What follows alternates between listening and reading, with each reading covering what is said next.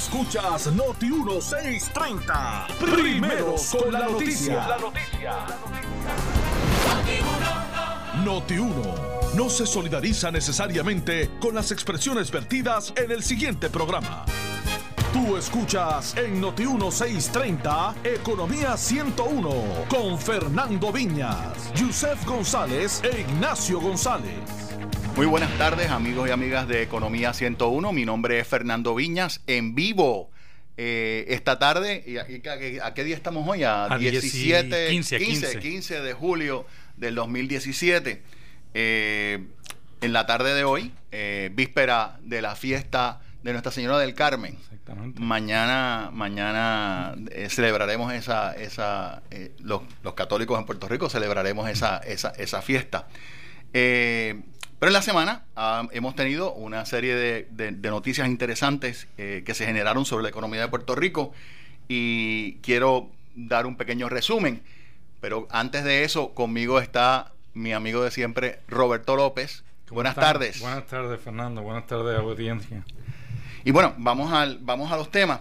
En esta semana, eh, Indulac hizo noticia eh, bajo la Cooperativa de Productores de Leche.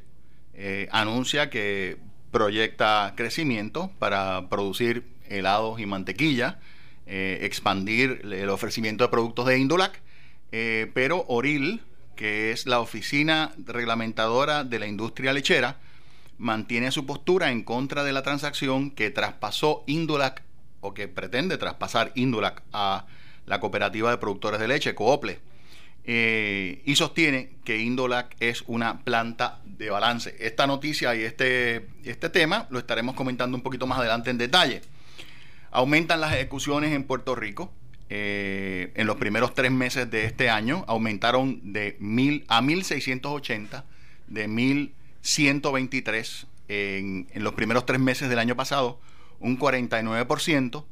Eh, se registra un descenso en los atrasos, eh, lo que da la apariencia de un receso en la caída del sector residencial de bienes raíces, en la caída de los precios y de, y de los valores eh, en, ese, en ese sector.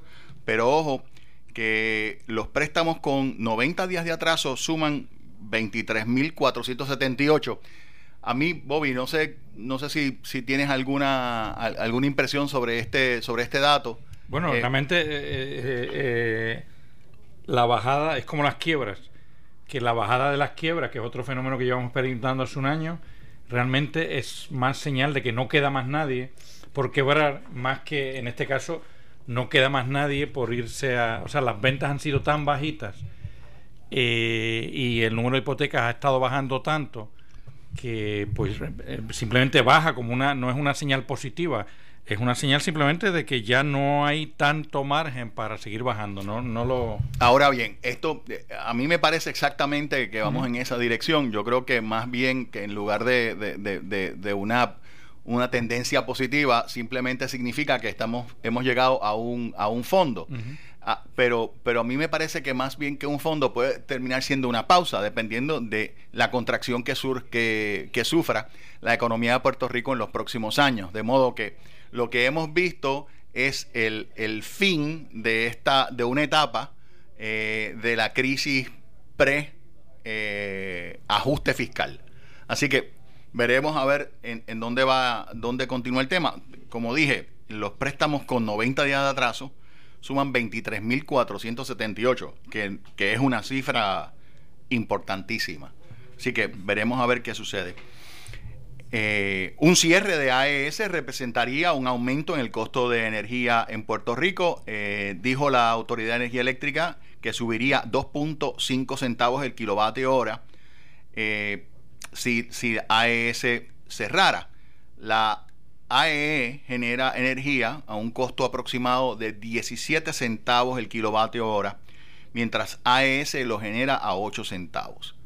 Queda claro que la pugna sobre A E S es un tema de salud pública que debe atenderse y, y explicarse para que no le quede duda a las personas eh, que, que con justicia o con razón tienen preocupación sobre el impacto de la operación en, en, en su salud.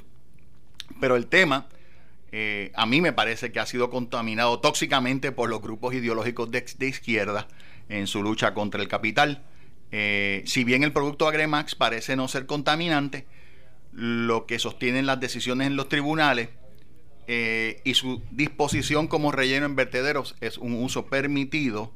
Debe divulgarse la información para la tranquilidad de los residentes y de las comunidades relevantes. No sé si, si esto te, te, te, te genera no, algún esta, comentario. No, no, esta, estas discusiones cuando se tornan ideológicas ya para mí pasan a perder mmm, valor, porque ya la gente las toma ya a priori dependiendo de cuando uno esté a favor del sistema o en contra del sistema, y ya pasan a ser es como el estatus, que son discusiones que no tienen para mí mucha riqueza, no aportan mucho y no... O sea que no, yo realmente no, el tema de... de la historia las... la historia tiene, eh, como tú acabas de, de apuntar, ya un, un componente eh, político ideológico, y deja de ser un, un, un tema, o pasa a ser un tema más político ideológico que un uh-huh. tema económico. Sin embargo, esta planta está en operación en Puerto Rico desde el dos mil, por lo menos, porque eh, fue estuvo en diez, unos diez años en proceso de permisología, de conseguir todos los permisos. Eh, se construye y comienza operación, si no me equivoco, eh, no sé en, el, en, en los antes. primeros meses okay, el dos mil nueve, del, el, el, del, del actually eh, en el año dos mil, porque mm. eh, recuerdo eh, el, la, la primera piedra, mm-hmm. eh, que fue exactamente en, en, el, en los primeros meses de, del año dos mil. Eh, Y bueno, esa, esa planta ya ha operado diecisiete años. Entonces, esta, esta controversia, diecisiete años después, digamos que fue un poco tarde eh, mm. para todos los efectos. Veremos, veremos cómo, cómo sigue. Pero lo importante aquí es entender y, que A E S, el, el, el, la, la, la empresa, eh, es una operación fundamental a la operación de la Autoridad de Energía Eléctrica. Y que no podemos simplemente decir, ah, bueno, pues encontramos que, que, que no nos gusta el, el Agremax y por lo tanto vamos a cerrar la operación. Yo creo que hay, hay que hay que manejar esto con mucha responsabilidad. El gobierno tramita exenciones en el tráfico para el tráfico aéreo, lo que generaría una importante actividad de tráfico e intermediación de carga aérea. Pero parece, me parece a mí que el Ejecutivo o la comisionada residente no logran tracción con el Departamento de Trans- Transportación de Estados Unidos, que con una orden ejecutiva, una orden de su secretaria, ni siquiera orden ejecutiva, eh, permitiría la expansión de este segmento. Esto es un área bien importante eh, para el tráfico aéreo, la carga aérea, el desarrollo de ese segmento en, en, en, en Puerto Rico. Eh, era una operación que existía antes de septiembre once eh, del dos mil uno eh, y la operación pues... Eh, Se, se comenta que por, por todo el tema de seguridad, etcétera, pues fue, fue cancelado en Puerto Rico, pero es un y es, es un es una disposición que permitiría eh, crear empleos y aumentar tráfico aéreo, que es tan importante en este momento para el aeropuerto de Aguadilla como para el aeropuerto Luis Muñoz Marín. Así que veremos a ver eh, cómo, cómo esto continúa. Yo espero que Que, que se logre eh, esa disposición o esa determinación del Departamento de Transportación.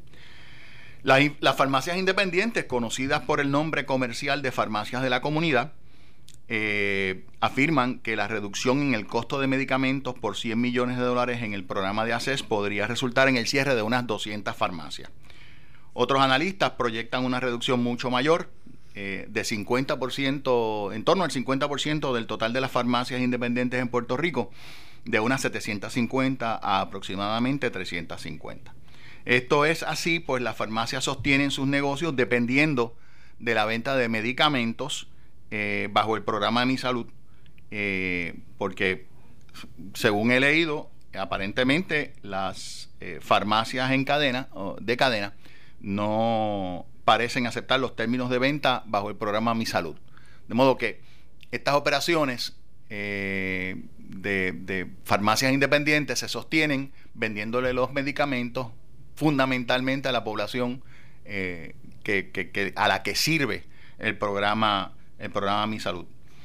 Yo espero que el tema no degenere en una otra batalla proteccionista eh, o de nuevo nacionalismo, nacionalismo proteccionista de, del, del empresario puertorriqueño versus, versus el, el empresario eh, no puertorriqueño, sino que las reglas de juego deben de ser igual para, para los participantes del, del sector. Eh, de hecho, esta, esta discusión todavía no se ha... O sea, no se ha llevado, a diferencia de otros años, eh, no se ha llevado desde el punto de vista proteccionista, sino es simplemente eh, llorando por el por el, la reducción en A C E S. O sea, es la farmacia de la comunidad diciéndole a A C E S, mira, no nos reduzcas, o sea, no nos quites la, el acceso que tenemos a tu, a tu presupuesto, pero no está planteado en términos de farmacias grandes versus farmacias pequeñas, porque ese tema pues está bastante eh, controlado. Las farmacias de la comunidad han sabido... Eh, buscar su nicho eh, afuera, o sea, aparte de las farmacias grandes, en, en términos de, de, de, por ejemplo, recetarios mucho más eficientes, etcétera, más rápidos, lo que sea, más eh, personalizados. Y ahora mismo no, no se está planteando, digo, siempre va a estar cualquier empresario. Un empresario es, por definición, un llorón, porque es una persona que necesita, que está siempre mirando al horizonte y viendo cuáles son las amenazas a su negocio. Cuando un dueño, dueño de negocio, siempre su papel consiste, el del dueño, no el de todo lo, el resto de las personas, en mirar al horizonte y detectar amenazas. Y entonces todos los empresarios son por definición llorones, en el sentido que están viendo cosas. No, que y tienen derecho, y tienen total derecho a tratar de proteger su negocio, ¿no? Yo no tengo duda de eso. Así, o sea, lo funciona. Que sí creo es que no debe de generar, por eso hago la, el, el, el alerta, porque ya leí un, un artículo que iba en la dirección de los de aquí versus los de no de aquí. Uh-huh. eh, y eso, y, y ahí eso degeneraría todo el, toda la discusión. Yo creo que es importante recordar que el pequeño comerciante Eh, siempre encuentra el nicho de operación en aquellos segmentos donde las grandes empresas no cubren. Uh-huh. eh, y por lo tanto, por definición, eh, es, esos espacios son los que vienen a cubrir los, los, los, los pequeños comerciantes. En la medida que esos espacios se cierran, eh, el pequeño comerciante básicamente ve su, su espacio de negocio cerrado, y eso, y eso es una ley de mercado. Claro, que en la medida en que se cierran unos espacios, otros se abren. Eh, y, el, y el, entonces ahí viene una regeneración constante, o tiene que haber una regeneración constante de, de pequeños de hecho, comerciantes. El caso, el caso de las farmacias es el caso quizá más interesante de todos los casos proteccionistas de Puerto Rico, porque en la farmacia es el único renglón donde se quitó la protección del reglamento cincuenta y seis, o sea, se quitó la... la la protección de la ley dos del Departamento de Salud, que protege, que es una ley para hacer bien difícil entrar a ofrecer servicios sí, de salud, que exigía el certificado, el de, certificado necesidad de, de, de necesidad de conveniencia. Pues el, el único sitio donde se quitó ese certificado ha sido en la farmacia. Eh, pudiera aparecer eso, ya llevamos diez años con ese régimen, pudiera aparecer, eso fue obviamente por pelea, por iniciativa de Walgreens, que peleó este caso por años y años y años en el Tribunal Federal, y hasta que logró que, que se quitara. Solo logró que se quitara para la farmacia, porque ni, ni nadie más, ni laboratorios, ni nadie más se afectó. Eh, y sin embargo, tenemos ahora mismo un ecosistema bien rico en el término de farmacia, a, a, a pesar de haber de haberse dejado desreglamentado esto, el acceso a estos mercados. Tenemos un, un ecosistema bien rico, y las farmacias se han ido... se han unido entre ellas a través de dos grandes cooperativas de compra, eh, Farmacop y Farmacias de la y de la Comunidad. Eh, se han, han diversificado muchísimo sus ofrecimientos, ya cada vez dependen menos del, del recetario, y, y, y, y, y están eh, las, las farmacias se han convertido en pequeños centros comerciales, lo que antes era colmado, lo digo, en la época... O sea, hace cincuenta o sesenta años, uno encontraba desde agujas de coser, botones, fruta, verdura, todo. Pues las farmacias están ahora mismo eh, desarrollándose en, en ser los pequeños convenience stores que debiera de haber en todos los centros de los pueblos, que antes no, antes era mucho más complicado, había que irse solo a, lo, a los supermercados que, que son en Puerto Rico siempre grandes, o sea, desde que desaparecieron los colmaditos hace treinta años. Y, o sea, que es un ejemplo, el caso de la farmacia, un, un caso bien interesante de cómo se ha... Eh, el mercado, o sea, cuando pareciera hace diez años que Walgreens con esa decisión se iba a quedar con el mercado, resulta que tenemos las mismas setecientas cincuenta farmacias que teníamos hace diez años, y digo, no las mismas, se va, el tejido se regenera, pero el mismo número, y, y tenemos sin embargo el doble de, de farmacia Walgreens, porque vino C V S con el mismo formato exacto que Walgreens, se duplicaron el número de farmacias grandes sin bajar el número de farmacias pequeñas. Entonces ha sido, es un experimento bien interesante en, bueno, es un tema que es un tema que claramente tenemos que darle seguimiento, porque uh-huh. a mí me parece que es un tema bien interesante. El, el siempre lo, bueno, hace un tiempo que lo utilizo como un ejemplo de cómo el gobierno eh, lastima lo que quiere proteger, porque cuando se estaba hablando de cuando se, se necesitaba el certificado de necesidad y conveniencia, el problema era que también se prohibía la venta del certificado de necesidad y conveniencia, lo que hizo básicamente que, que, que muchos eh, farmacéuticos, dueños de farmacia, perdieran el capital invertido, porque ante la, la imposibilidad de, adquisi- de adquirir el certificado de necesidad y conveniencia, lo que hizo Walgreens fue que simplemente construyó eh, un, una, una, una operación, una tienda, la montó justo al lado, y comenzó a vender todo menos menos menos medicinas, menos medicinas recetadas. Y entonces lo que hizo fue que fue ahogando poco a poco a, al, al, al, al, al pequeño empresario. Entonces el gobierno, tratando de proteger, lo que hizo fue asfixiar y lastimar la, la, el capital que había ya creado el, el, el pequeño el empresario. Uh-huh. Así que vamos a ver cómo este nuevo capítulo eh, continúa, y lo vamos a seguir, lo vamos a seguir tocando eh, adelante.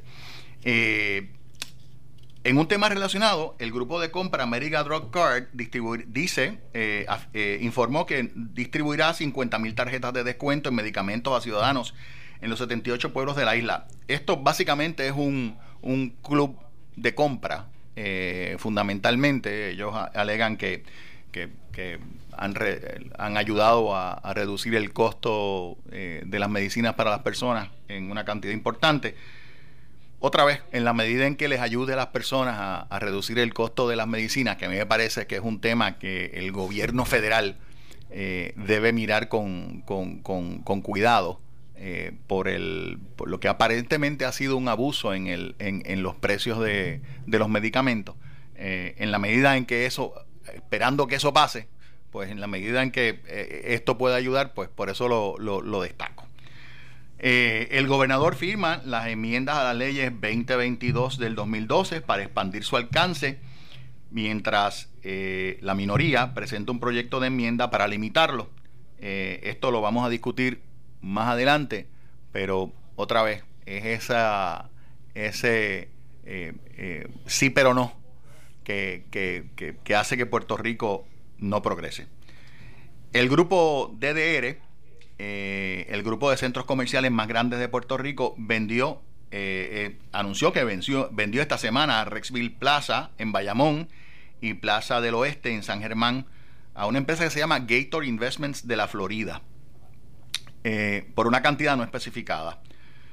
D D R ha comentado que su salida de sus catorce propiedades en Puerto Rico eh, hunden, eh, que hunden Eh, la, su cartera de, de propiedades, y el, re, y el rendimiento de, esa, de su operación no va a ser una salida fácil.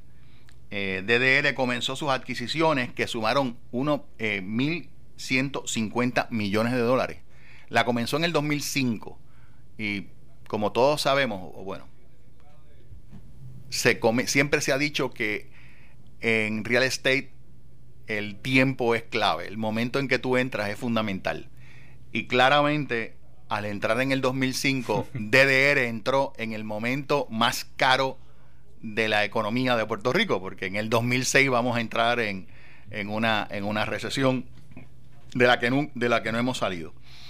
Y ellos aducen el problema de la deuda y la reducción esperada en el consumo, no solo por la reducción en el gasto del gobierno, sino también por la migración. Y hoy vamos a cubrir Eh, el tema de, de población nuevamente, porque lo teníamos desde la semana pasada, así que eh, y ellos tienen eh, un, unos cinco millones de pies cuadrados en, en Puerto Rico, eh, y están básicamente buscando eh, básicamente salir, eh, liquidar su, su cartera fundamentalmente.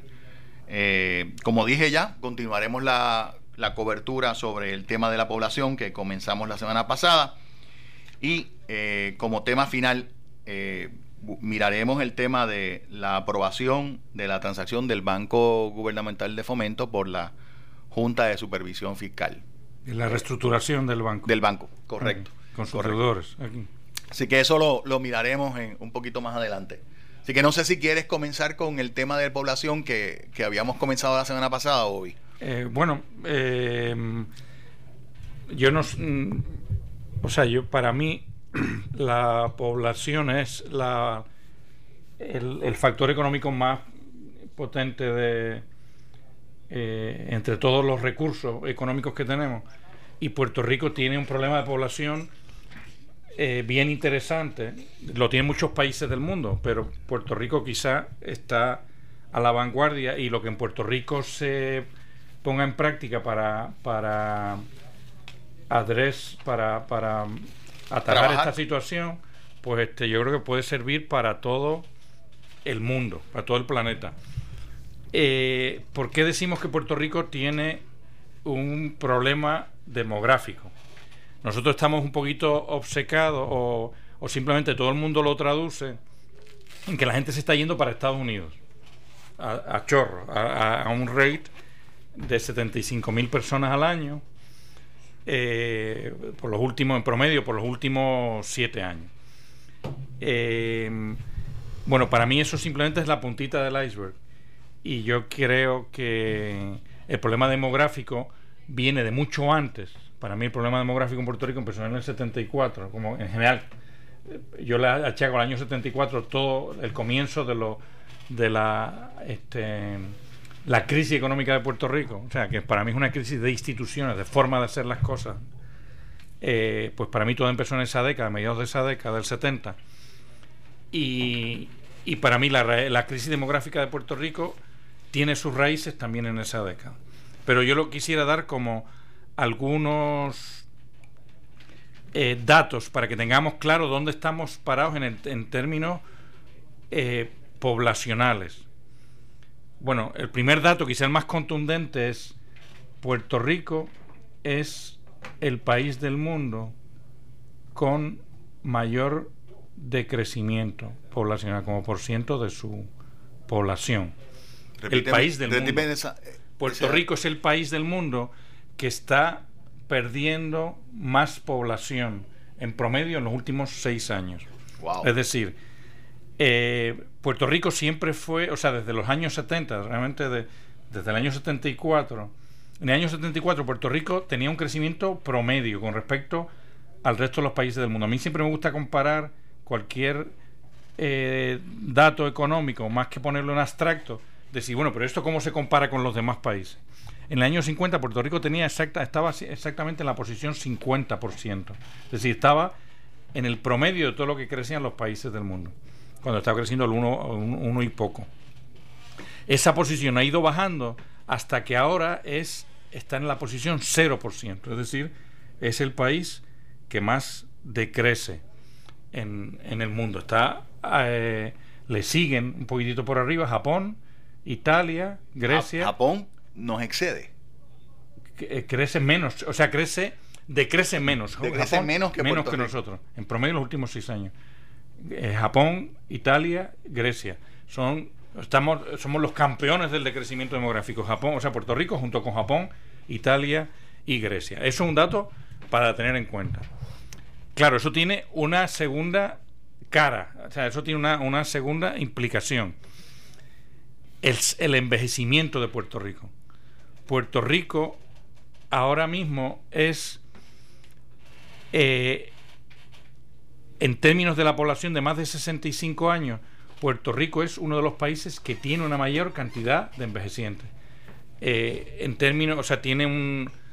El número de por sí no dice mucho, tiene un catorce por ciento de más de sesenta y cinco años o más en la población, pero eso es, lo coloca en la percentila ochenta y cinco del mundo. Es decir, hay ochenta y cinco por ciento de los países del mundo que tienen menos, menos, viejos, que Puerto menos Rico. viejos que Puerto Rico.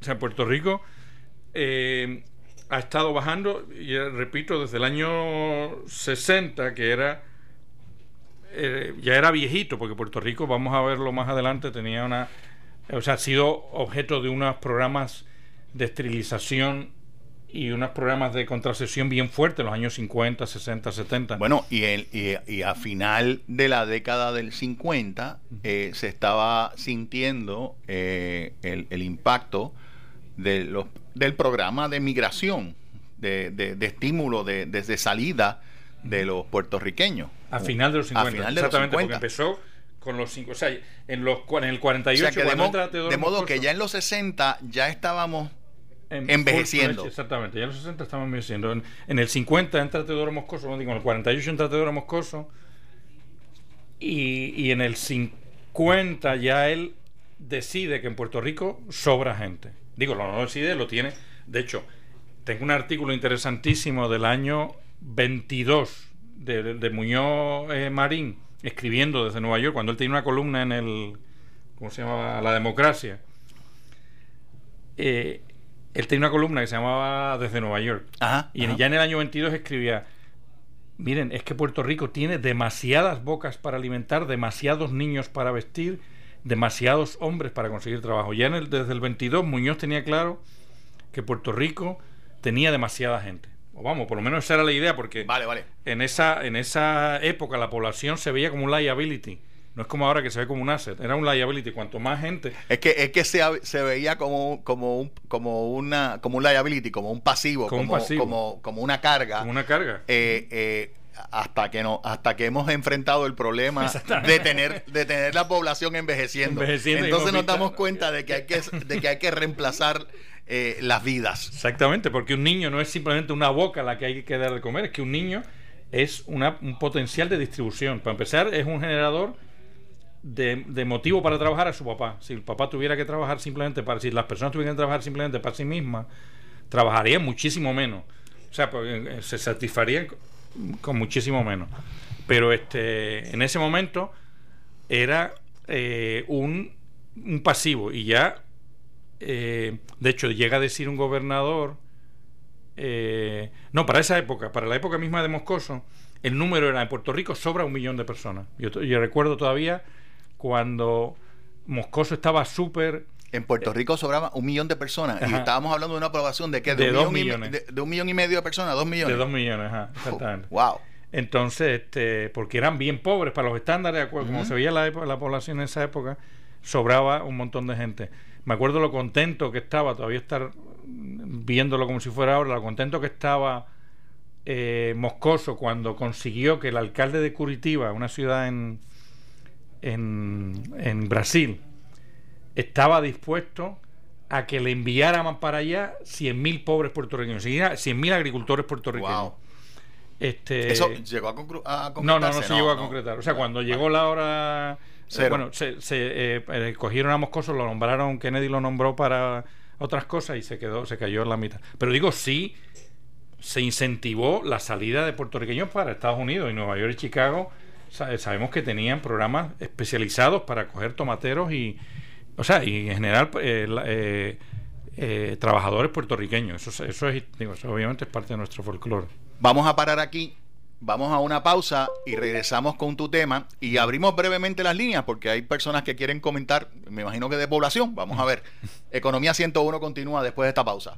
Tú escuchas en Noti uno seiscientos treinta, Economía ciento uno. Ya comenzó la temporada de huracán y tú escuchas la estación de la meteoróloga Débora Martorell. W N O seiscientos treinta A M en San Juan, W P R P nueve diez A M en Ponce, WORA setecientos sesenta A M en Mayagüez, W C M N mil doscientos ochenta A M en Arecibo y W N E L mil cuatrocientos treinta en Cagua. Tenemos el equipo más grande, más grande para cubrir esta temporada de huracanes dos mil diecisiete, garantizado. Noti uno, Noti uno. Tú escuchas en Noti uno seiscientos treinta, Economía ciento uno. Buenas tardes, de vuelta con Economía ciento uno. Eh, seguimos con nuestro tema eh, sobre, sobre la población de Puerto Rico. Les recuerdo a los radioescuchas que pueden comunicarse con nosotros al siete cinco ocho, siete dos tres cero, siete cinco ocho, siete dos tres cero. Eh, creo que tengo una llamada en línea, vamos a tomarla brevemente. Buenas tardes.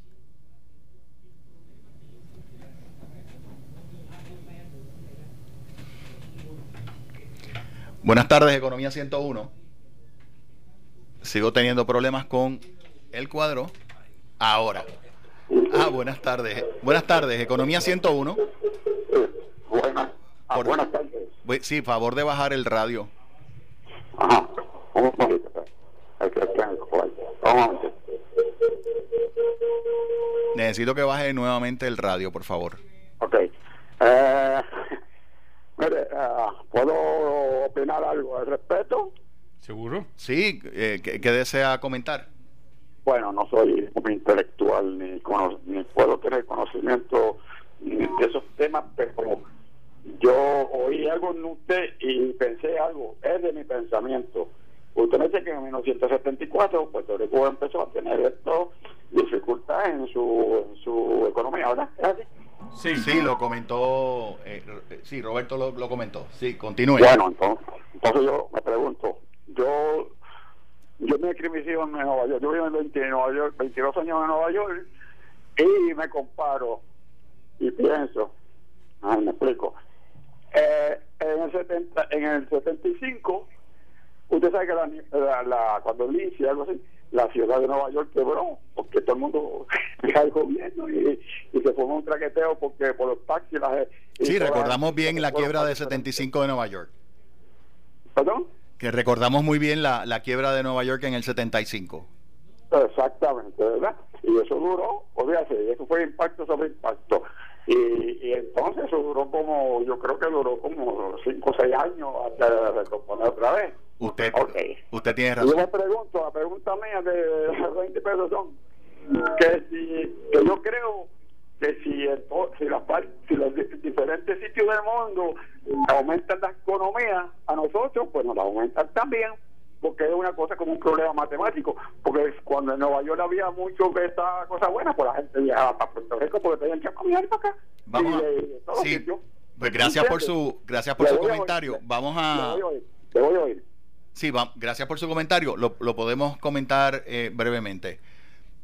Bueno, eh, efectivamente, toda la, la eh, esa es la belleza de la de la población, que una persona más es precisamente una necesidad más. El valor de la, la riqueza. ¿En qué consiste la riqueza? La riqueza es que alguien tenga necesidad de lo que yo tengo. Entonces, cuanto más gente haya, más probabilidad hay de que uno tenga, de que haya gente que necesite lo que yo tengo. Si yo fuera el único habitante del planeta, yo sería el dueño de todos los aviones, todos los carros, todos los edificios, pero sería tremendamente pobre porque nadie los necesitaría. ¿Para qué yo quiero tener todos los carros, ser el dueño de todos los carros del mundo y todos los barcos del mundo si nadie los necesita? Entonces, si hay gente que necesita servicios en alguna parte del mundo, eso crea automáticamente riqueza. Y en, en, en Estados Unidos, con el boom que, su, que sufrió después de que sufrió, que disfrutó después de la Segunda Guerra Mundial, eso hizo que mucha gente de Puerto Rico pudiera ir allí a ganarse la vida, porque había mucha gente que necesitaba cosas, necesitaba casas, carros, etcétera. Cuando la economía crece, y, y digamos en este caso, Puerto Rico siendo una economía regional de los Estados Unidos y una economía totalmente, totalmente abierta a, a, a, a, a la economía de, de los Estados Unidos, Eh, cuando esa economía crece, no solamente aumenta la cantidad de productos y servicios ofrecidos, sino que también aumenta eh, la demanda de productos y servicios. Por eso es que se habla de, pues, de el efecto de incentivo. En la medida en que crecen eh, otras economías, la, la, la, una economía específica puede beneficiarse de ese aumento eh, de ingreso y de producción. Vamos a adelante con la próxima llamada. Buenas tardes, bienvenido a Economía ciento uno. Buenas tardes, es Patricio Kiernan de Arecibo, Puerto Rico. Buenas tardes. Este, ¿por, por qué algunas empresas inter, internacionales, especialmente de Estados Unidos, algunas este, consideran a Puerto Rico como, como extranjero y otras veces este como local en cuanto a, a las tarifas, ¿verdad?, que tienen para negociar con ellos? Bueno. Otra cosa, ¿por qué en Puerto Rico nunca ha habido industrias pesadas primarias? Por ejemplo, que lo más que sé yo creo, creo que fue en Canóvanas, que estaba la, o la Ford Motor Company, tenía una fábrica de piezas principales de automóviles, pero yo sé que en Venezuela se armaron automóviles y, y en México también se arman, y en Brasil automóviles norteamericanos, ¿verdad? Pero en Puerto Rico nunca se ha llegado a eso. Y otra cosa, pensé que iban a hacer algún comentario adicional sobre la Indulac. Gracias. Sí, vamos a tomar Indulac un poquito más adelante. Gracias. Buenas tardes, bienvenido a Economía ciento uno. Sí, buenas tardes. Hello. Adelante. Buenas tardes, adelante. Eh, sí. Yo tengo un comentario, pero tiene que ver también con con, con, la, con el humano, ¿no? Con, con, con las personas como tal, y con, y con los pueblos y los países. Yo entiendo que, que Puerto Rico se, se debe divulgar más de economía de la gente, porque divulgamos mucho de economía del gobierno, pero la gente, porque cuando las cosas estuvieron buenas en Puerto Rico, porque yo soy partícipe, trabajé treinta y cinco años en industria farmacéutica, y la gente no pensó, la gente no piensa, porque la gente, el puertorriqueño le gusta gastar mucho, le gusta su buena vida, pero aquí, aquí va a haber una divulgación de la economía para la gente como tal, porque si no, volvemos a lo mismo, la gente sigue gastando, el gobierno sigue gastando, y vamos a volver a lo mismo. Aquí tiene que haber una divulgación fuerte, fuerte, de incentivar que la gente economice. Buenas tardes. Buenas tardes, muchas gracias. Eh, comentaba el, el, el, el, el, el oyente que llamó antes que esta última persona, eh, preguntaba por qué no se había dado el desarrollo de industria primaria eh, pesada en Puerto Rico, la describió como industria pesada primaria. Eh, manufactura de, de este tipo de, de, de, de productos como camiones, eh, automóviles. El, el problema es uno de, de logística, fundamentalmente, y acceso a, a, lo, a, los, a la materia básica.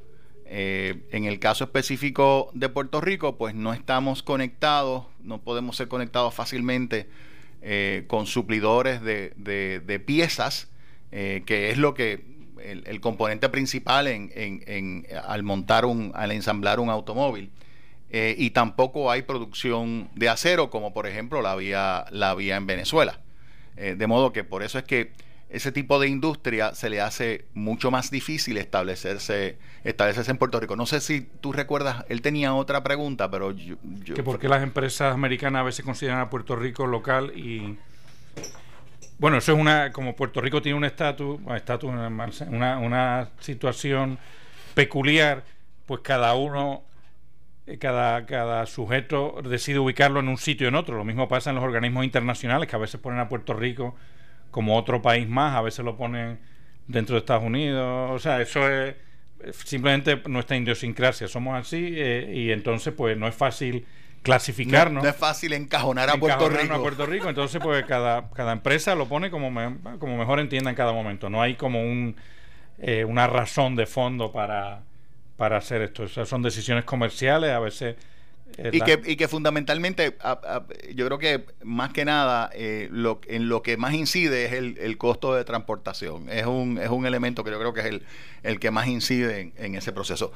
Pero nada, vamos a seguir con, con, con el tema de, de, de población, que a mí me parece muy importante. Entonces, hablábamos de cómo en los setenta... Eh, se empezó a ver la, la población de Puerto Rico como... bueno, como un estorbo, y que había que limpiar a Puerto Rico de población. Esto realmente no es que se lo inventara Teodoro Moscoso ni, ni Muñoz. Ya yo he encontrado en esta investigación una ley que no me resisto a leerlo, del mil novecientos treinta y cuatro, leer algunos párrafos, perdón, de mil novecientos treinta y siete.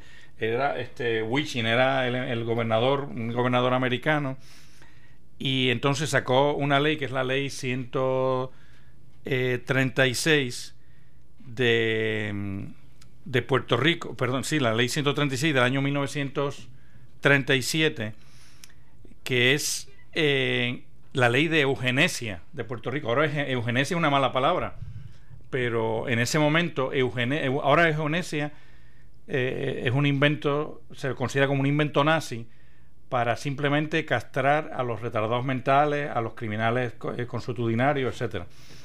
Pero en los treinta, en el año treinta y siete, eugenesia era una palabra super cool, que, que, que era, significaba simplemente vamos a limpiar la población. Entonces, esa ley este, autorizaba la eh, esterilización.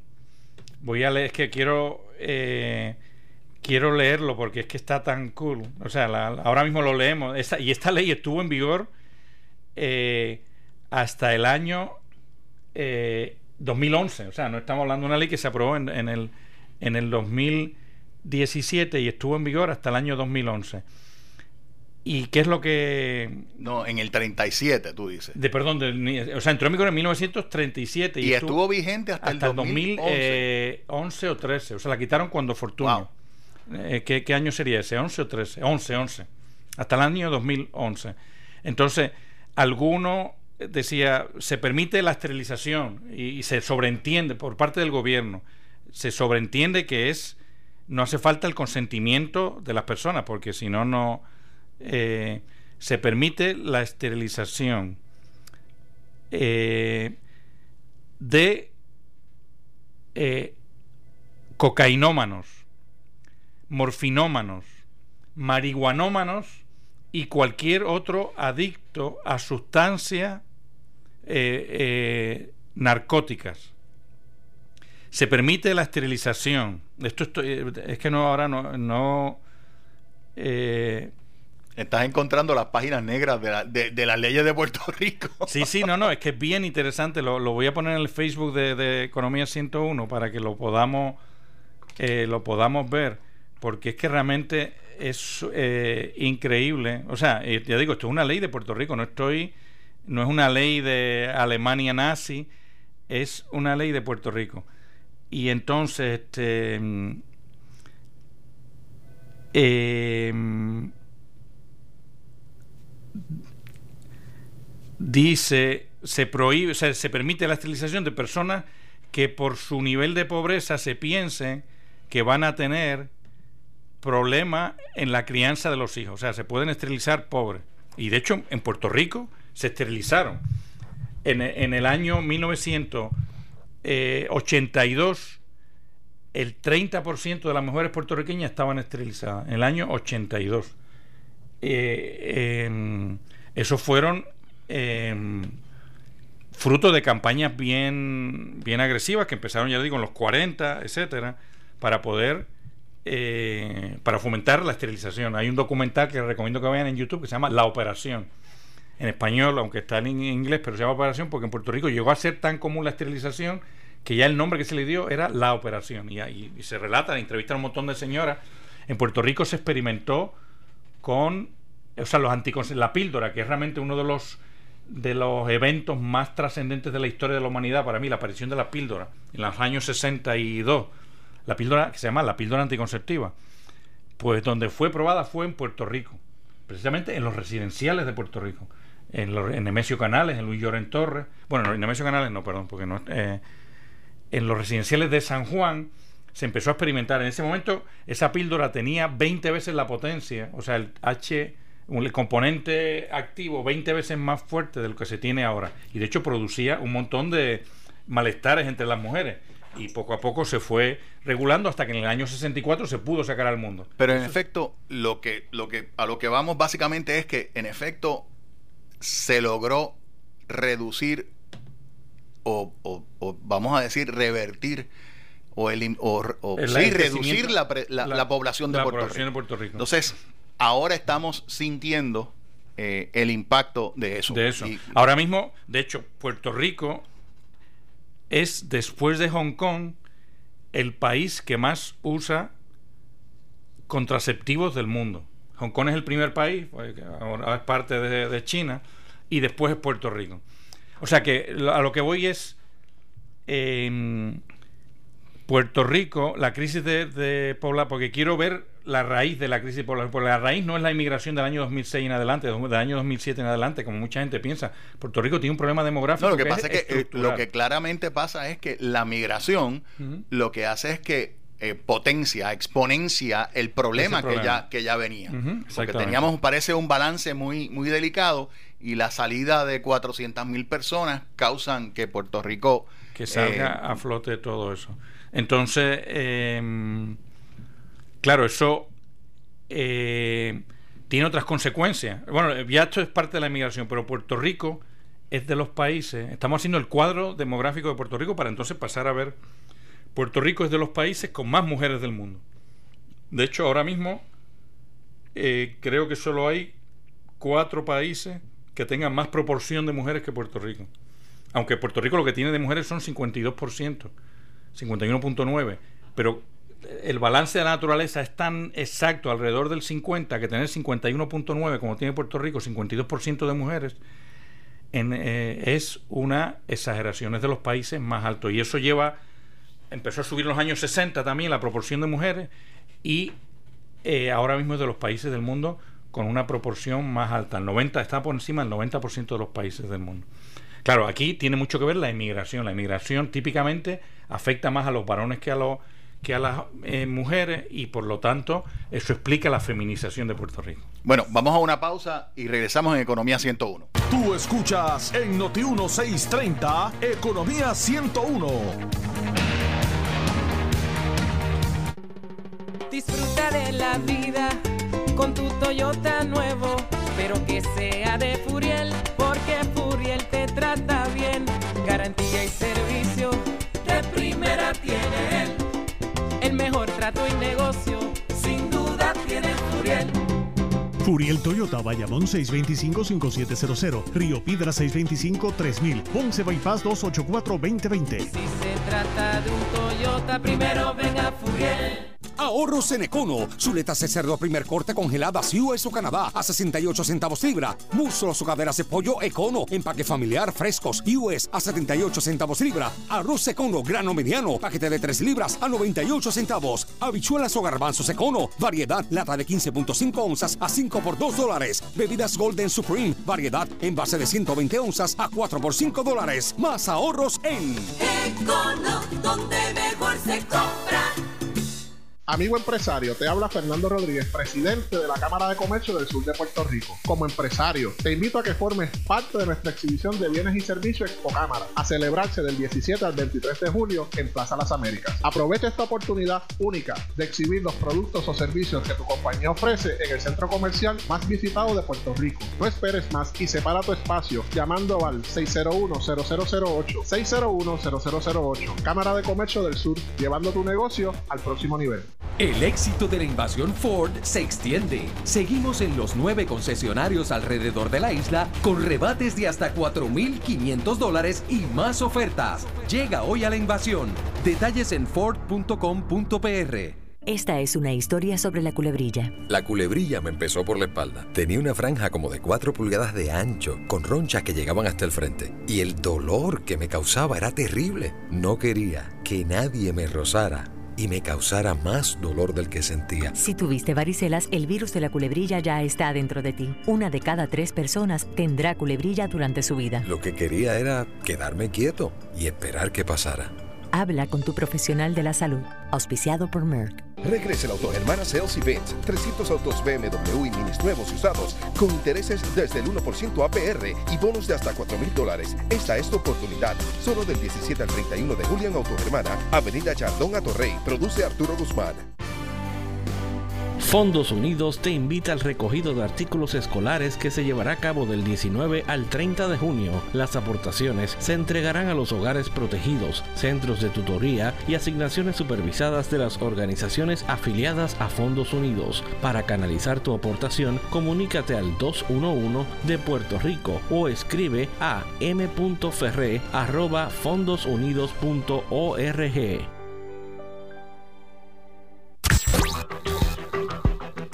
Los seres humanos nacimos para estar cómodos a cierta temperatura, alrededor de setenta y cinco a setenta y siete grados. Cuando hace mucho calor, nos incomoda. Por eso, una compañía ha inventado una mochila que se coloca en la espalda y tiene ventiladores. Esos ventiladores le mantienen el cuerpo fresco y la espalda fresca mientras tenga la mochila puesta. Funciona con baterías y dicen que es muy efectiva. Yo soy Otto Oppenheimer, Otto Tecnología en todas las redes sociales. Este es mi hospital y el de todos los niños de Puerto Rico. A veces también es mi casa. Con tu donativo de diez dólares al mes contribuyes a que nuestros niños pacientes de cáncer reciban el mejor tratamiento aquí en la isla, cerca de su familia y de su hogar, sin importar sus recursos económicos. Tu donativo se queda cien por ciento en Puerto Rico. Conviértete en un capitán de nuestros niños. Entra a fundación cap punto org y haz tu donativo hoy. No te lo pierdas, los mejores dealers de autos nuevos versus los mejores dealers de usados. Aquí el que gana eres tú, en la gran venta del Knockout edición verano. Corre para el Bidon del doce al diecisiete de julio. Más detalles en la prensa. Tú escuchas en Noti uno seiscientos treinta, Economía ciento uno. De vuelta a Economía ciento uno. Mi nombre es Fernando Viñas y estoy conversando con Roberto Bobby López el tema de la población en Puerto Rico. Bobby. Bueno, pues nada, ya para acabar, eh, o sea, el diagnóstico es que Puerto Rico tiene una, una población eh, decreciente, muy decreciente, muy vieja. Ese es el diagnóstico y que eh, parte de la, de la razón de esto es por el tema de que Puerto Rico le cogió mucho gustito a la esterilización y a los contraceptivos, porque tiene la, la prevalencia de la esterilización es enorme, treinta por ciento de las mujeres esterilizadas, eh, la, el, el uso de contraceptivos es enorme, el país que más usa contraceptivos habitualmente del mundo después de Hong Kong. Eh, y, entonces, y, y, y, y tal vez porque eh, se me ocurre comentar eh, que quizás es una forma, entre comillas, fácil de aumentar los índices de riqueza. Pues si tienes menos población y tienes un ingreso eh, X, X eh, establecido, uh-huh. Si tienes menos población, el ingreso per cápita te aumenta y, la, y, y, y parece ser un, un país relativamente más rico. No, no, por eso. Así que me parece a mí que eso uh-huh. eh, fue lamentablemente una solución fácil, uh-huh. a, no lo he visto en, así, entre ¿no? comillas, una uh-huh. solución fácil al, al, al problema de fondo que es y ha sido y tiene que ser ahora el desarrollo de la economía de Puerto Rico, el aumento de la producción y el aumento del ingreso. Entonces ahora nos enfrentamos a una situación donde estamos los viejos, estamos viejos, estamos envejeciendo, vamos a tener que trabajar los viejos más tiempo eh, para poder para poder cubrir lo que de otra forma sería un periodo de retiro. Eh, y tenemos que ver de qué manera se revierte el problema de, de, de población, o sea, de qué manera importamos población. Entonces hay que tener muy claro, eh, por lo menos desde mi perspectiva, que eh, hay unas oportunidades que tenemos en Puerto Rico y que podemos utilizar para revertir ese problema de población, importando población, no necesariamente que regresen puertorriqueños, simplemente que importemos población. Y, y ahí tenemos unas oportunidades muy interesantes en el área de, de, de vivienda para personas de mayor edad, que yo creo que es, es la, como yo llamo, un mercado natural. Un mercado natural, porque con, con limón, limonada, si tú tienes personas, un, una población que esté envejeciendo, naturalmente tienen que darse programas, productos, servicios para atender esa población. Entonces tienes que convertirte en una, en, en, en, en una eh, jurisdicción que sea atractiva para, senior esa, friendly, para esas friendly. personas. Uh-huh. Senior friendly, exacto. Yo creo que ese es, ese es un punto fundamental. Entonces, el otro tema que a mí se me ocurre, eh, que, que está ahí, que está latente, es el tema de la oportunidad que hay en la educación superior eh, universitaria y el, y el declive importante de estudiantes, porque esto, esto de la población eh, lo, lo hemos tocado de una manera muy, muy teórica, pero realmente se concreta en que ahora mismo hay menos estudiantes, consistentemente hay menos estudiantes entrando en universidad, en las universidades en Puerto Rico, eh, en cada, cada año. Y entonces tienes que encontrar formas de atraer estudiantes del extranjero a Puerto Rico, y eso se convierte a su vez en una, en una oportunidad, pero es una dinámica que es importante, que hay que, que hay que, que hay que revertir y que hay, sí, que hay que aprovechar. O sea, Puerto Rico tiene la, ese potencial para ser la competencia de la Florida a la hora de traer, de convertirse en un estado de retirado. eh, Puerto Rico puede traer a mucha gente de Estados Unidos a vivir acá porque tiene en los precios, sobre todo los precios, que es lo que hace que España sea un un foco de retirados de Europa, lo digo, el clima y los precios, y Puerto Rico tiene el clima y los precios. Lo que necesita tener uh-huh. es una estabilidad política, porque la, el, la, a los viejitos no les gusta irse a un sitio donde la percepción sea uh-huh. de inestabilidad política. Pero digo, yo creo que Puerto Rico la tiene, no creo que Puerto Rico, o sea, se considera uno de los países más estables políticamente del planeta, porque las peleas que tiene son este, al lado de las que tienen otros países, son bien pequeñitas. Bueno. Entonces, eso sería un, el primer paso, efectivamente, viendo a lo, ya tenemos los diagnósticos, que es qué, qué, qué problema tiene Puerto Rico. Y, y yo lo pondría, como tú lo pones, decir, nos gustó vivir bien. Desde el punto de vista ya personal e individual, Puerto Rico le, le, le cogió el gustito a vivir bien, pocos hijos, para que rinda más pocos, el sueldo, etcétera. Exacto, rendía más el sueldo, el todo, sueldo todo y chévere, perfecto. Pero tú dices, bueno, grave error. Pero lo, y las generaciones futuras. Entonces, bueno, y en cuanto a las soluciones, fomentar el valor de Puerto Rico como lugar para vivir y para desarrollar una familia. Es decir, este conseguir que la gente valore quedarse en Puerto Rico, que no simplemente porque se gane treinta mil pesos más en Texas, pues este la gente brinque para allá sin consideraciones. Es decir, mira, este, es una cosa mucho más compleja, no es un problema puramente monetario. Incentivar la inmigración, como tú dices, o sea, hacer que otra gente venga. Montones de países han hecho eso a lo largo de la historia, incentivar la inmigración, que venga gente a, a cultivar sus campos, a cuidar sus ciudades, etcétera. España, Europa, durante la época antes de la crisis del dos mil ocho, vivían, incentivaban a que vinieran montones de gente de Latinoamérica a cuidar a sus ancianos, etcétera, porque ese es un nicho súper eh, eh, deseoso para la inmigración.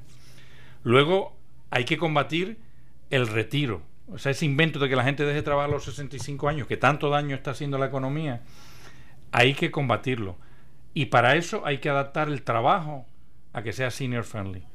Es decir, tenemos que lograr que trabajar no sea meterse en un sitio, estar ocho horas y para salir y esperar a la quincena que te manden un cheque. El trabajo tiene que ser una cosa mucho más flexible, mucho más dinámica, que uno pueda trabajar unos días sí, otros no, que, que esté adaptado a que la gente pueda vivir alrededor de un trabajo, que no sea un bloque que hay en mitad de la vida de las personas y que llega un momento que una persona quiere salir de eso y está loca por retirarse. No, hay que hacer trabajos que sean senior friendly, o sea, que sean flexibles, que puedan este, venir o no venir, poniéndose de acuerdo simplemente con la gente de su alrededor, etcétera.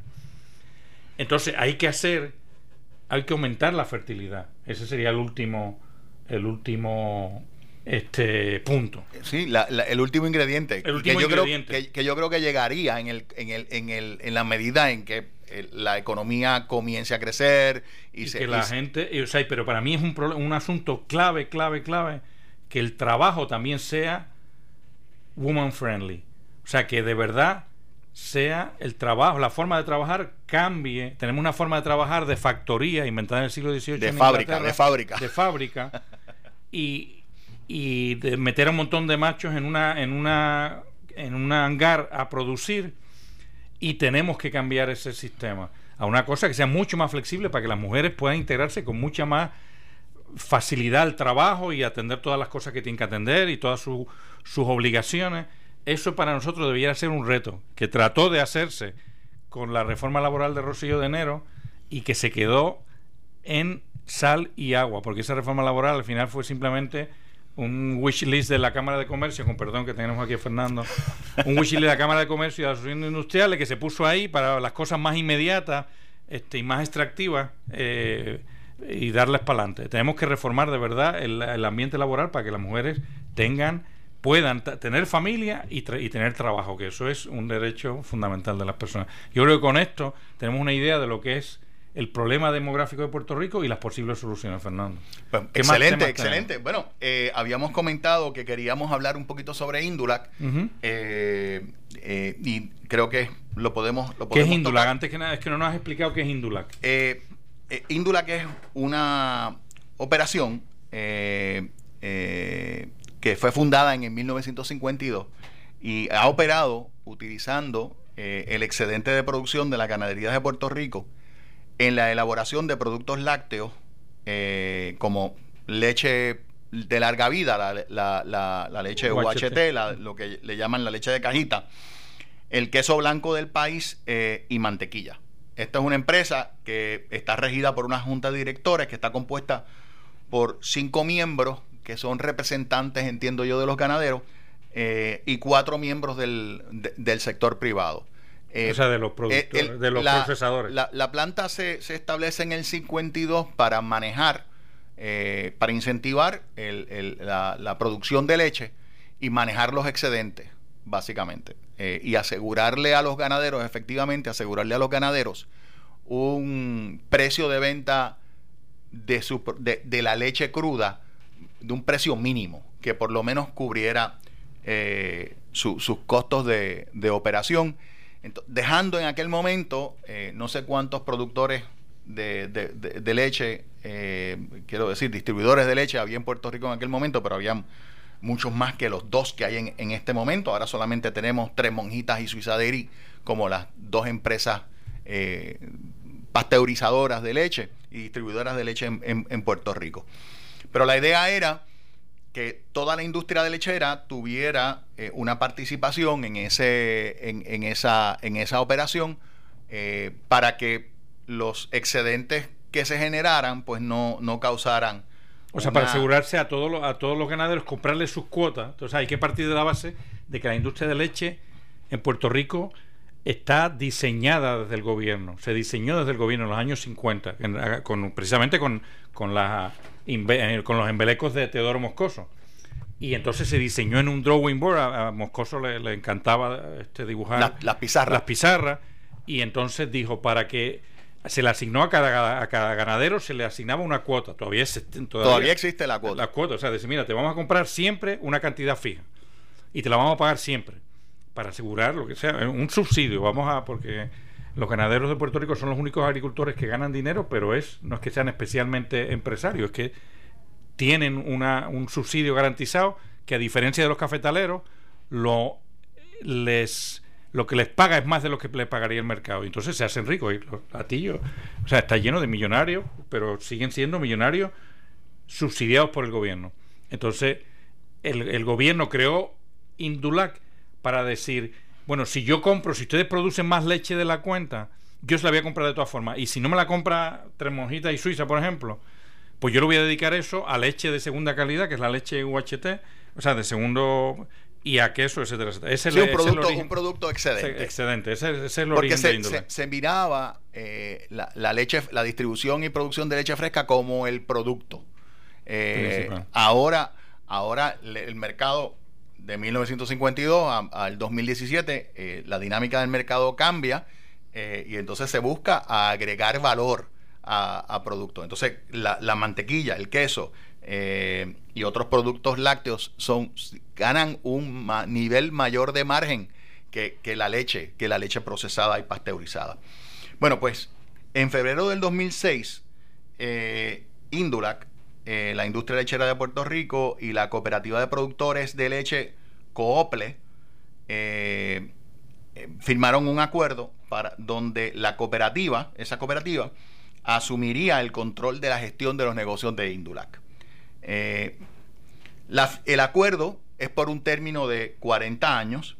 Eh, se establece un arrendamiento, un, un contrato de arrendamiento y gestión del negocio de Indulac eh, como subsidiaria de la cooperativa de productores de leche.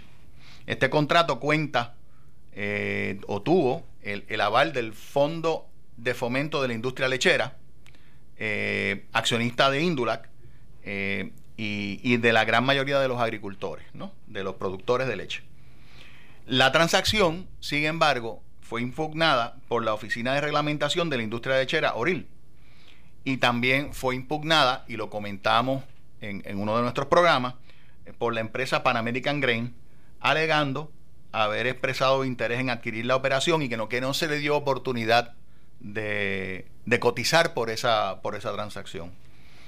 Oril argumenta que Indulac es un activo del Fondo del Fomento de la Industria Lechera. Nótese que COOPLE y Indulac argumentan que el contrato fue aprobado por el Fondo del Fomento de la Industria Lechera. Así que eh, Oril está argumentando que el activo es del Fondo de la Industria Lechera y que es una corporación gubernamental creada por ley. Entonces, en ese, en este momento, el tema comienza a aflorar la, la, la, la controversia. Indulac, por lo menos como lo ve COOPLE, parece ser una empresa privada, mientras que el gobierno entiende que es una corporación creada por ley. Eso eh, lo determinará el tribunal, porque es una cosa bastante sencilla. O es o no es. Cuestiona que el acuerdo de compraventa de operación disponga que será Indulac la que le prestará, Indulac, el objeto de compra, le va a prestar a COOPLE unos setecientos cincuenta mil dólares que ofrecerán de pronto pago para la compra de sus propias acciones. Entonces, esto es lo que se puede describir como eh, algo así como un management buyout, eh, un, una compra por la gest- los gestores internos, porque son los miembros internos de, de, de Indulac los que están comprando, y es la misma empresa la que provee el financiamiento para, para venderse. Eh, claramente es una transacción que tiene una, uno, unos visos, digamos, no, no típicos o atípicos. Eh, entonces, señalan también, como ya anticipé, que cinco miembros de la Junta de Directores del Fondo del Fomento de la Industria Lechera son miembros de la Junta de Indulac, miembros de la Junta de COOPLE, y que imagino que también serán ganaderos. O sea, eh, claramente está planteando un issue de, de conflicto de interés.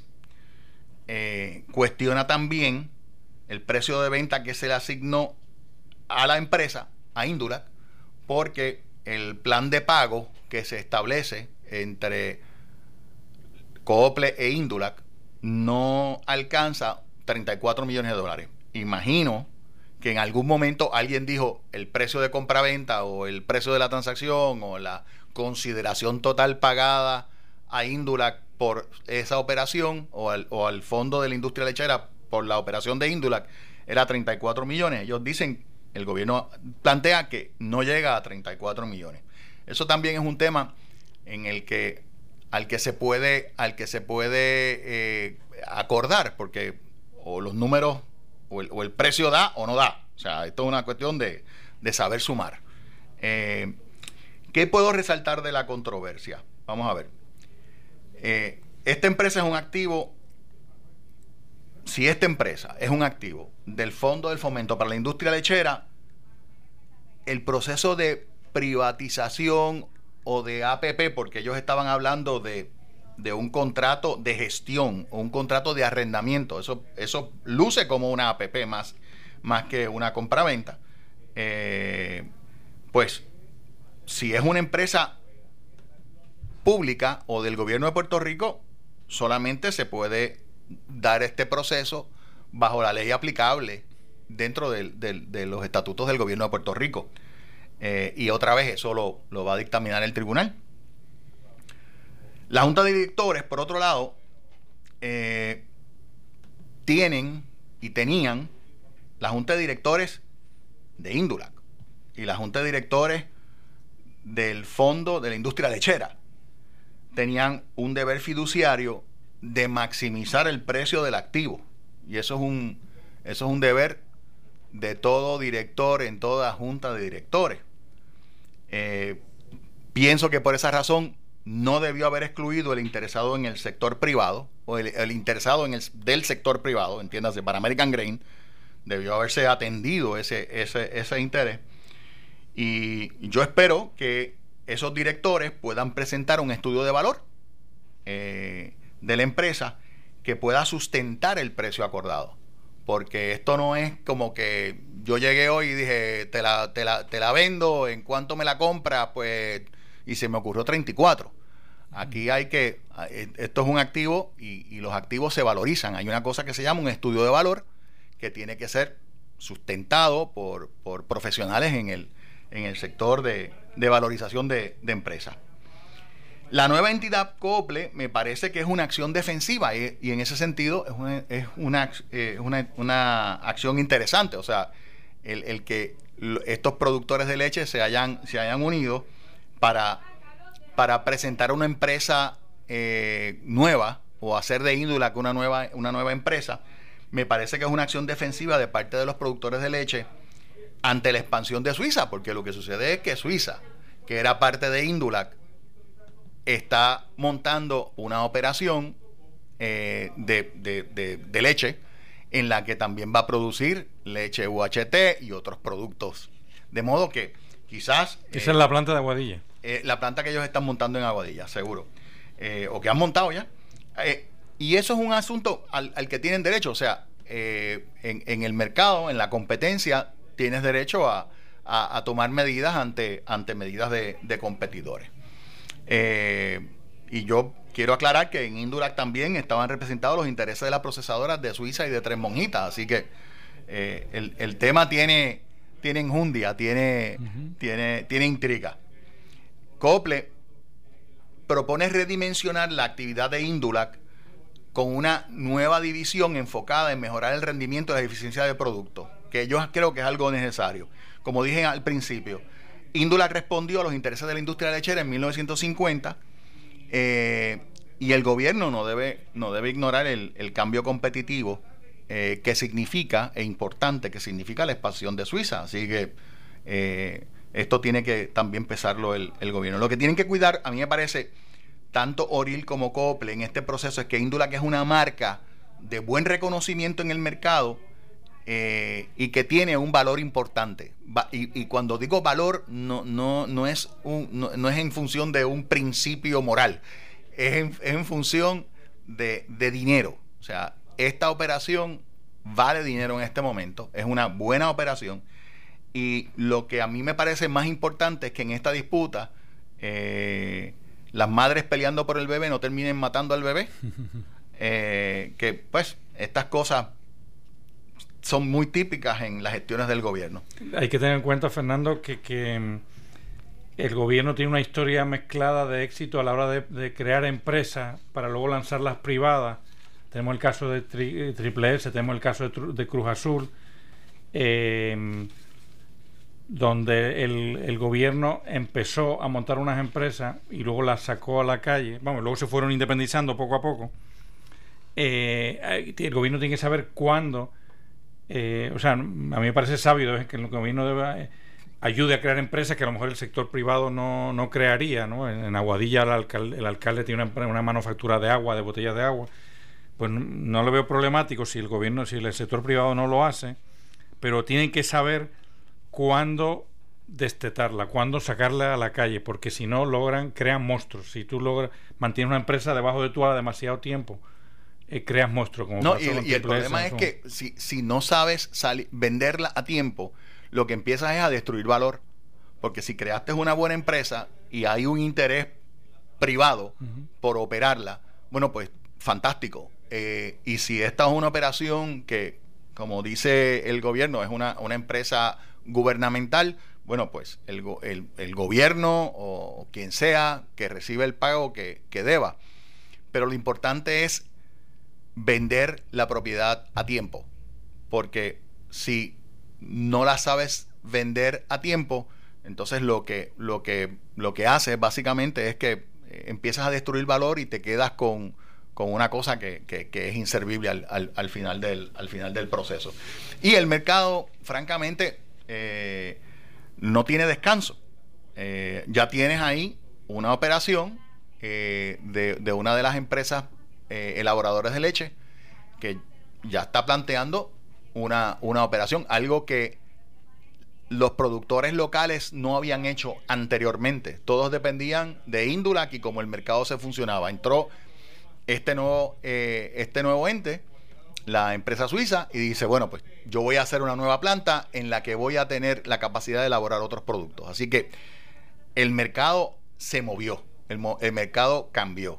Y si no se toman las medidas, eh, y como tú bien dices, si, en, eh, si este, este parece ser el momento en, idóneo para salir de esa operación, para vender esa operación, y si el gobierno no lo hace, pues, eventualmente lo que va a hacer es que va a terminar en, en un proceso perdidoso. ¿No nos Ese, vas a contar nada de la ley veinte y veintidós? Bueno, aunque sea una pequeña introducción. Bueno, creo, creo que el tema de la ley veinte veintidós va a tener que esperar, uh-huh. a mí me parece, a la semana próxima, porque se nos, se nos está yendo tiempo, se nos sí. está yendo el tiempo uh-huh. eh, y quizás puedo comentar algo un poco más puntual sobre eh, la transacción del Banco de Fomento, pero la comento luego de esta pausa. Tú escuchas en Noti uno seiscientos treinta Economía ciento uno.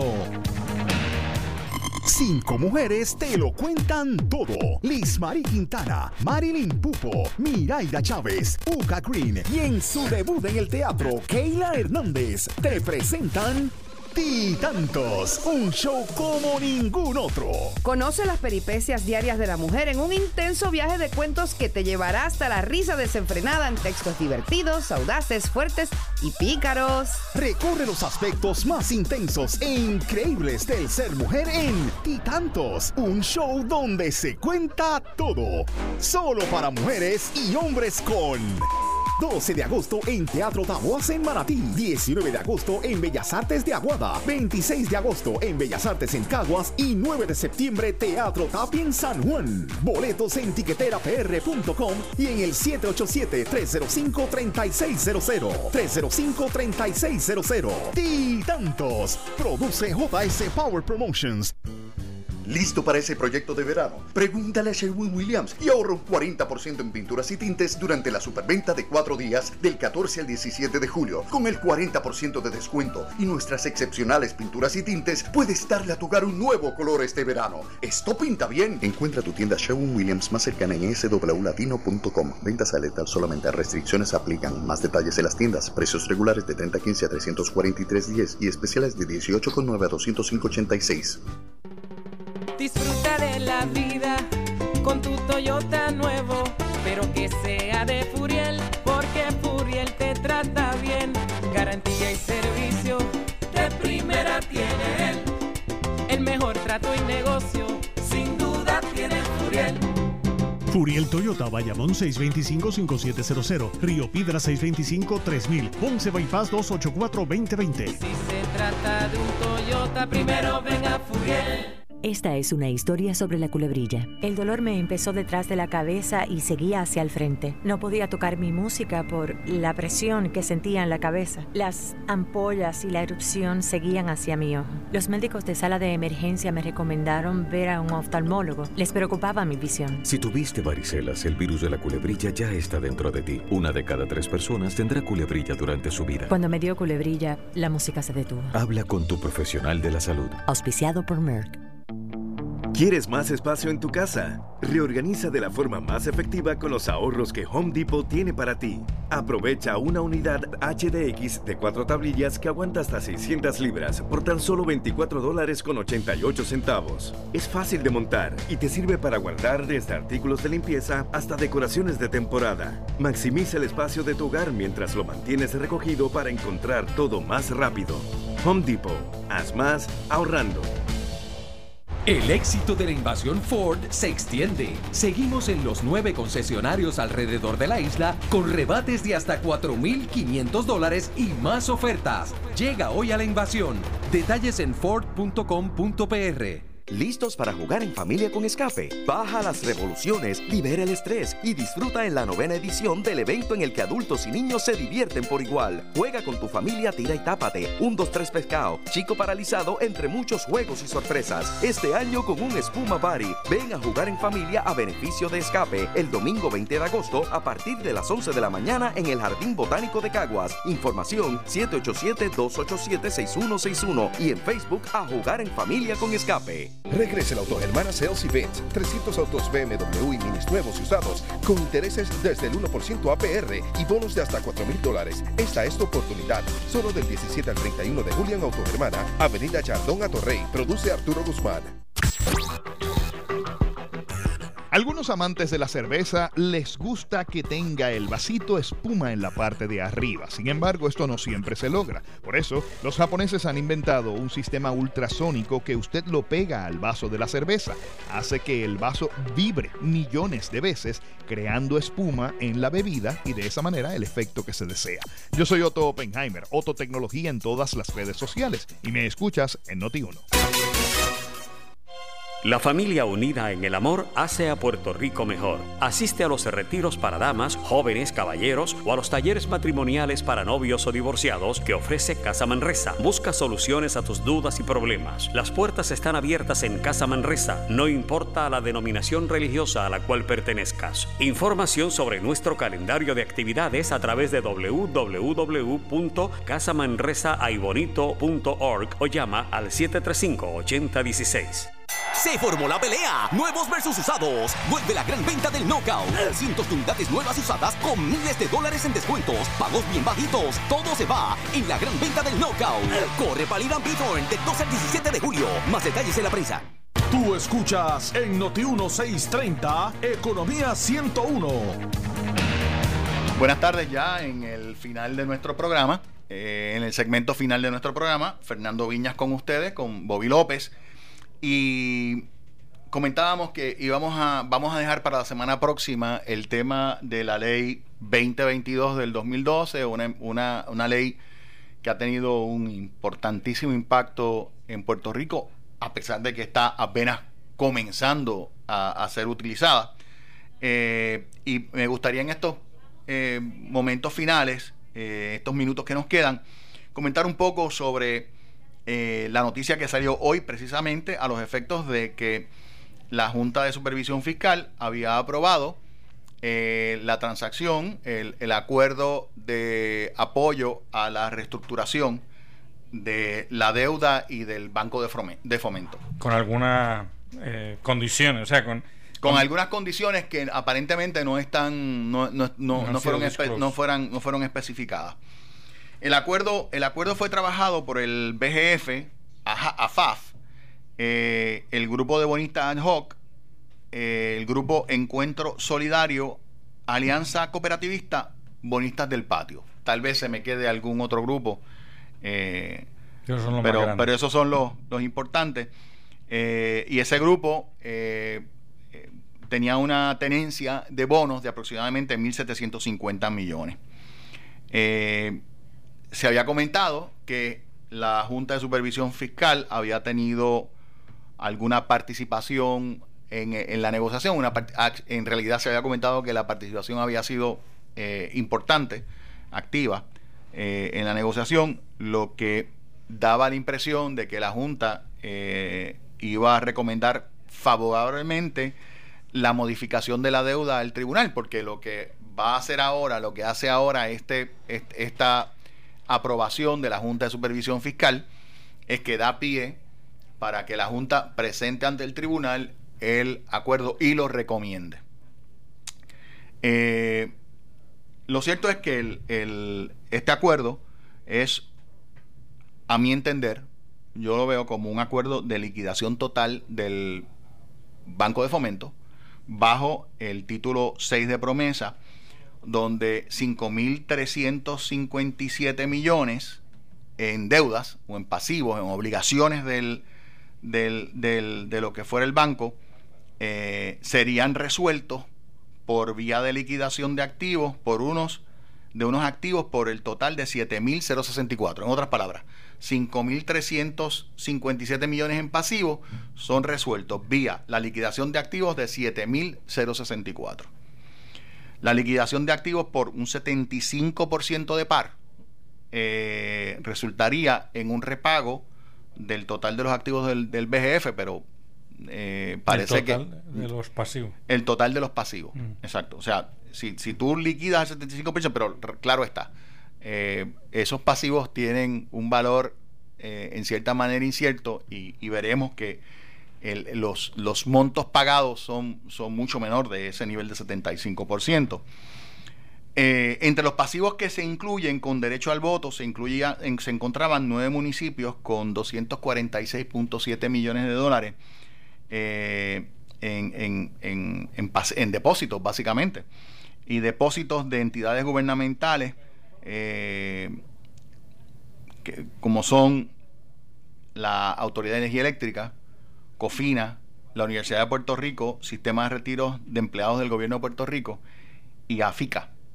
Es posible que algunas de estas entidades se opongan a la transacción, eh, eh, pero tendría Eh, el, el tri- tendrían que presentar ya al tribunal y, y objetar la transacción, así que eso eso se verá también en, el, en, en este proceso. Pero lo que tú estás diciendo, si yo te entiendo, es que el recorte que se le, que se le va a dar a la deuda del banco es del veinticinco por ciento. No, el recorte que con el que se liquidaría, que se resolvería el cien por ciento de la deuda sería un, seten- un, veinte, un, un veinticinco por ciento. Uh-huh. Estoy, no estoy hablando todavía de la de la liquidación de los de los pasivos. Vamos, vamos uh-huh. a entramos a eso si, uh-huh. si, si, si queremos. Se, se ofrecen tres alternativas. Eh, y entonces lo que, lo que se va, estaría haciendo sería, se estaría eh, incorporando una nueva entidad, un, una entidad con, para propósito especial, lo que se conoce como un Special Purpose Vehicle, que sería el que recibiría eh, los activos y los pasivos. Entonces, esa entidad va a emitir unos bonos, unas notas de obligación contra las que se van a intercambiar los viejos bonos del Banco de Fomento. Me vas a presentar los, los, los bonos del Banco de Fomento, yo te entrego las obligaciones de esa nueva entidad. Entonces, hay tres opciones. Me entregas un bono del Banco de Fomento y yo te reconozco cincuenta y cinco por ciento del valor de ese bono. Me entregaste cien dólares, yo te devuelvo cincuenta y cinco dólares de la emisión de la nueva entidad. Así que ahí hay un cuarenta y cinco por ciento de, de, de, de descuento en, en la obligación. Y obviamente esto lo que atiende es a la certeza o la firmeza del valor de los activos que se están liquidando, porque los activos que se están liquidando son préstamos del gobierno de Puerto Rico, préstamos de municipios, eh, propiedades que había eh, incautado, que, que, que tenía el banco, el banco de Fomento. Así que el valor de, de, esas, de esos activos, pues Eh, eh, es claramente incierto, por lo tanto eh, se está dando ese espacio eh, de, de, de margen. Entonces, en esa, en esa primera opción, donde por cada dólar de deuda vieja te entregan cincuenta y cinco centavos de deuda nueva, te pagaría un interés anual del siete punto cinco por ciento. Wow. Es un interés alto, uh-huh. adecuado.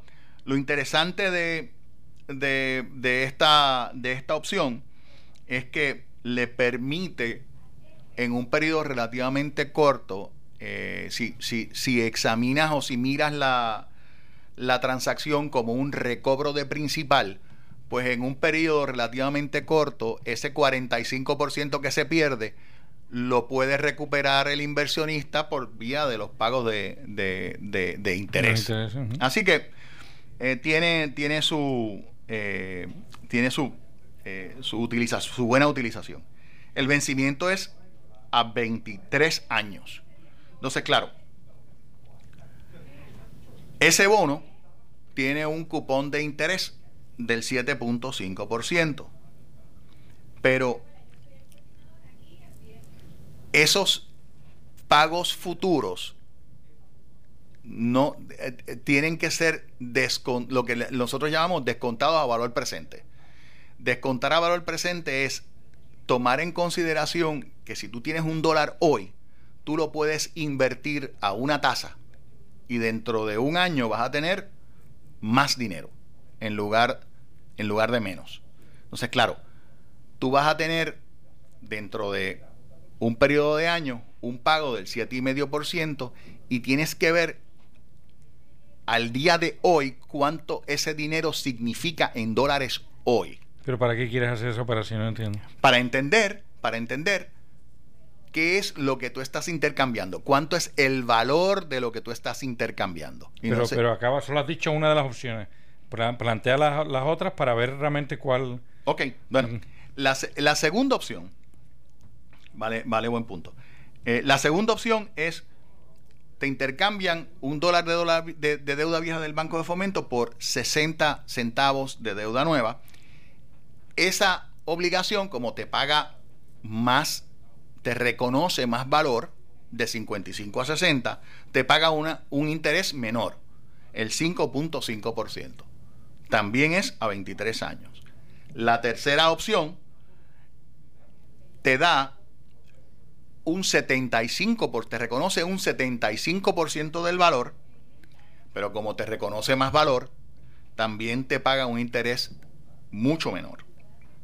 ¿Cuánto? Entonces, del tres punto cinco por ciento. Uh-huh. Y nos hemos quedado cojos en el proceso de análisis, eh, pero lo interesante es que sepan... ¿Pero tu opinión cuál es? O sea, ¿tú crees que, que realmente...